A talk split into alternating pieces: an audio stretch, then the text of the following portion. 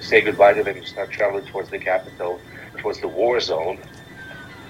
You armed, even though you you hardly ever even shot in your life.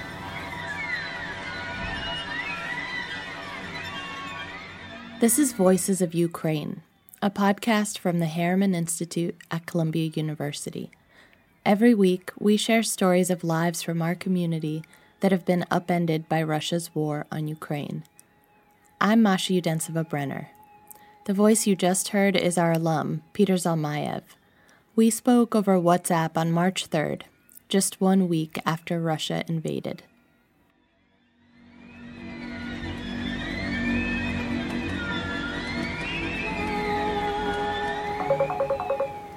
Hi, Mash. How's it going? Well, you know, under the circumstances, trying to stay safe.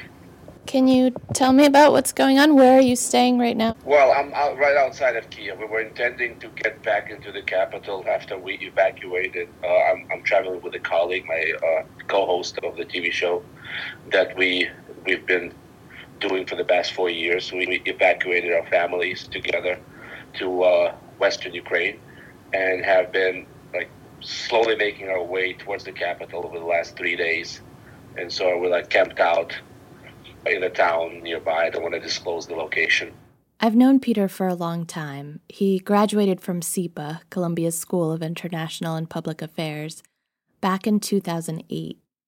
But it felt like he never quite left Columbia. He continued showing up to Harriman events, almost always in a three piece suit, pitched articles to Harriman Magazine, diligently sent us his media appearances. Peter is originally from Donetsk, a predominantly Russian speaking city in eastern Ukraine's Donbass region. He grew up speaking Russian, and he says he didn't have much of a Ukrainian identity. And even though he's ethnically Jewish, he didn't have much of a Jewish identity either. After the Soviet Union collapsed, he got baptized and moved to the US in the mid 90s to attend divinity school in Tennessee. He worked as a Protestant preacher for a while, but it didn't stick. He said he was drawn back to his secular Jewish roots and decided to reclaim his cultural heritage. He also became interested in international affairs. That's how he ended up at Columbia. Meanwhile, Peter's parents stayed in Donetsk. In 2014, after Russia annexed Crimea and invaded Donbass, Peter's parents found themselves in a war zone. And he had to move them out, first to Kiev and eventually to Israel. By this point, Peter had U.S. citizenship, but he started returning to Ukraine frequently, and in 2016, he decided to move to Kiev. He lived in the city center with his wife and two small children and co hosted a weekly political talk show on Pryamyi channel, which until recently belonged to former Ukrainian president and chocolate magnate Petro Poroshenko. The morning Russia invaded Ukraine, he was home, still asleep, I like to sleep with uh, earplugs in. So I didn't hear any explosions, even though by then there had been probably like a dozen already. Peter lives in the center of Kiev, and the first explosions were in the city's outskirts. What woke him were the vibrations of his phone, a call from a Ukrainian American friend in New York who reached him on Facebook Messenger. He knows that I do a lot of media commentary, and so he's advising me on some talking points. And then I'm like, why are you telling me all this? It was 6.30 in the morning. Uh, and then he tells me, what, you don't, you didn't know there's been 13 explosions around Kiev. Like all U.S. citizens, Peter had been getting emails from the U.S. Embassy advising him to leave before Russia invaded. But like many Ukrainians, he hadn't believed Russia would actually do it. I'm telling you, no one believed it was coming. You get set in your routine and you're in denial and I, had actually heard more dire intelligence, even from some Ukrainians, that that was the night it might happen. But we, we just kept postponing the war, so to speak. Well, the war had other plans. Peter calls that first morning the roughest awakening he's ever had. It's a moment I don't want to relive. In some ways, what's happening now, reports of entire residential beings being blown to bits, is kind of normal because it now happens a dozen times a day. But that moment is probably the scariest of all. When the attacks started, Peter had assumed that Russia would focus on strategic targets. He couldn't fathom that civilians in Kiev would be affected. So instead of running for the bomb shelters when they heard the air raid sirens, Peter and his family spent the day in a windowless study in their apartment. I had a few media interviews. I was, I was speaking on Dozhd, Rain TV. I was on Al Jazeera. And basically, I would turn my laptop while I was on Skype with them live, and I would just show them the setup. All of us kind of cowering in this little space. That night, Peter got a warning from a friend of a friend in the Ukrainian security services that he may be in danger. Days before, U.S. intelligence had reported that the Kremlin would be targeting individual Ukrainians. The U.S. claims Russia has a list of Ukrainians to be killed or sent to camps following a military occupation. And it's said to include journalists, activists, as well as ethnic and religious minorities. Peter was told there was a good chance he might be on that list. That I may be as someone who's been very outspoken and probably viewed as an American agent of influence in Ukraine, especially by the Russians, considering my frequent media appearances, my advocacy of you know, a liberal democracy in Ukraine, and my being an, an American citizen. I don't want to inflate my own importance. Uh, you know, it's likely that I wasn't on that list, but you have to understand that this fog of war, a panic sets in. Peter and his wife packed up their family and got into a friend's SUV to drive west. And so, you know, off we went, covering a few hundred miles. It took us about 30 hours. 30 hours to get to western Ukraine. A drive that should have taken about eight. The journey was exhausting, draining, surreal, and inspirational at the same time. Travel was stop and go, stop and go, with bottlenecks along the entire route. There was nowhere to stay, and they spent the night outside a hotel in a little town in western Ukraine. The owners were gracious. They couldn't check us in. There were the rooms, but they served us hot tea and snacks in the lobby. Peter and his family slept in the car that first night, then hit the road again. What was very striking, passing you know through every little town we passed, seeing this incredible turning out of old men and, and young boys and women and girls and putting up roadblocks, pulling out and dusting off their old rifles, getting organized in defense of their little towns. It was just a sense of common purpose. This kind of incredible watershed moment that just brings everyone together. This felt like the first moment of such purpose and unity since the 1940s, since World War II.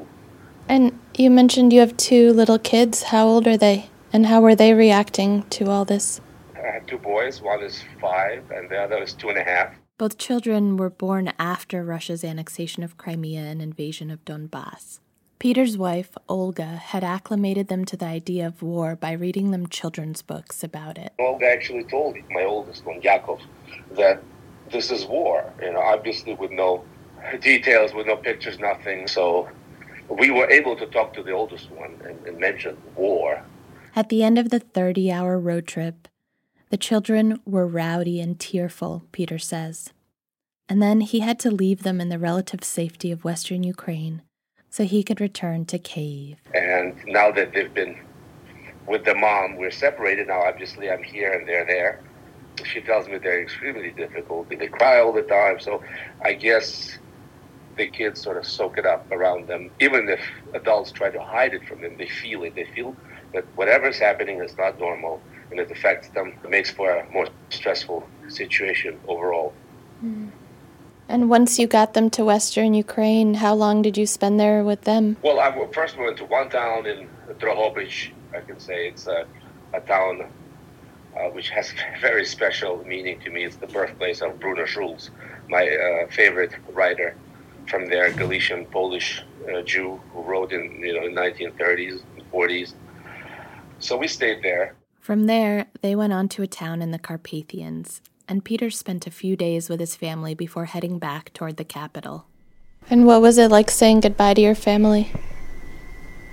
I mean, we're living history now. This bloody, ridiculous history. Your reality gets juxtaposed with this you know, you know, it overlaps with the imagery from books and movies. Will this be the, the, the parting, you know, goodbye? Will, will this be the last moment you see them? Obviously, it goes through your head.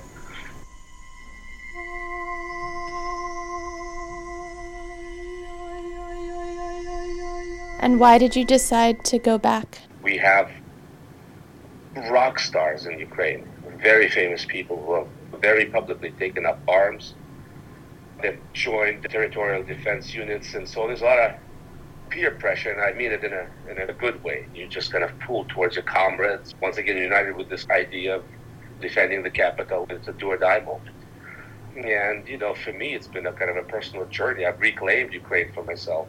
Peter says the events in Ukraine over the past seven years have transformed him. I did not have much of a Ukrainian identity per se, but since 2014, the, the first Russian war against Ukraine, or the start of the war that never really ended since then, I've had a journey of self discovery as a Ukrainian. I've learned Ukrainian, I've started doing my TV shows in Ukrainian, which was no easy undertaking. Now, if it comes to it, Peter says he's ready to fight for Ukraine. When he drove back toward the capital with his two friends, both of them journalists, they packed ammunition just in case. Peter says that one of the friends had a gun license and that the arms were gifted to him by the Ukrainian government.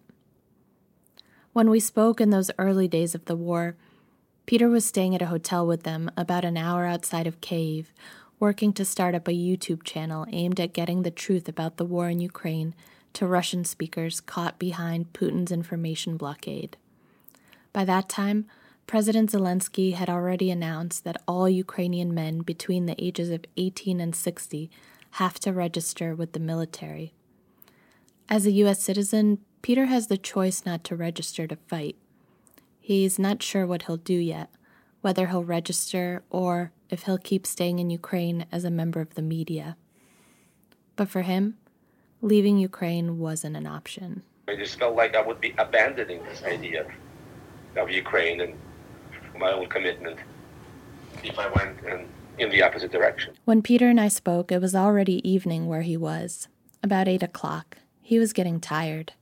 The lack of sleep was wearing him down. Before letting him go, I asked him to describe his surroundings. Where have you been sitting or standing this whole time that we were talking? I'm just walking around this hotel room. My my friends are sitting on the couch, and they're they've already shushed me a few times because I'm very expressive and I'm loud, and they're, they're getting annoyed with me. Uh, it's been a, a, it's been a true roller coaster of emotions that, that we just bounce off each other, you know.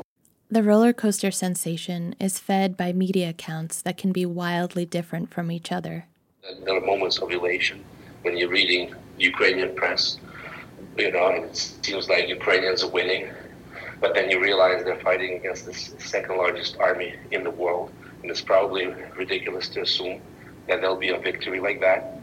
And then you read the New York Times, and it's all of a sudden it's much more guarded account of what's happening on the ground, and then you, you sort of get in this dark hole of imagining the worst scenarios, waking up in the middle of the night, very short split second before you realize, no, this has not been a nightmare. This is for real.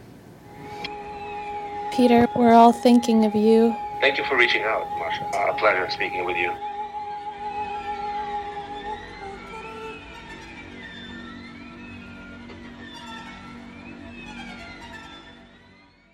Since I spoke with Peter in early March, he'd launched that YouTube channel.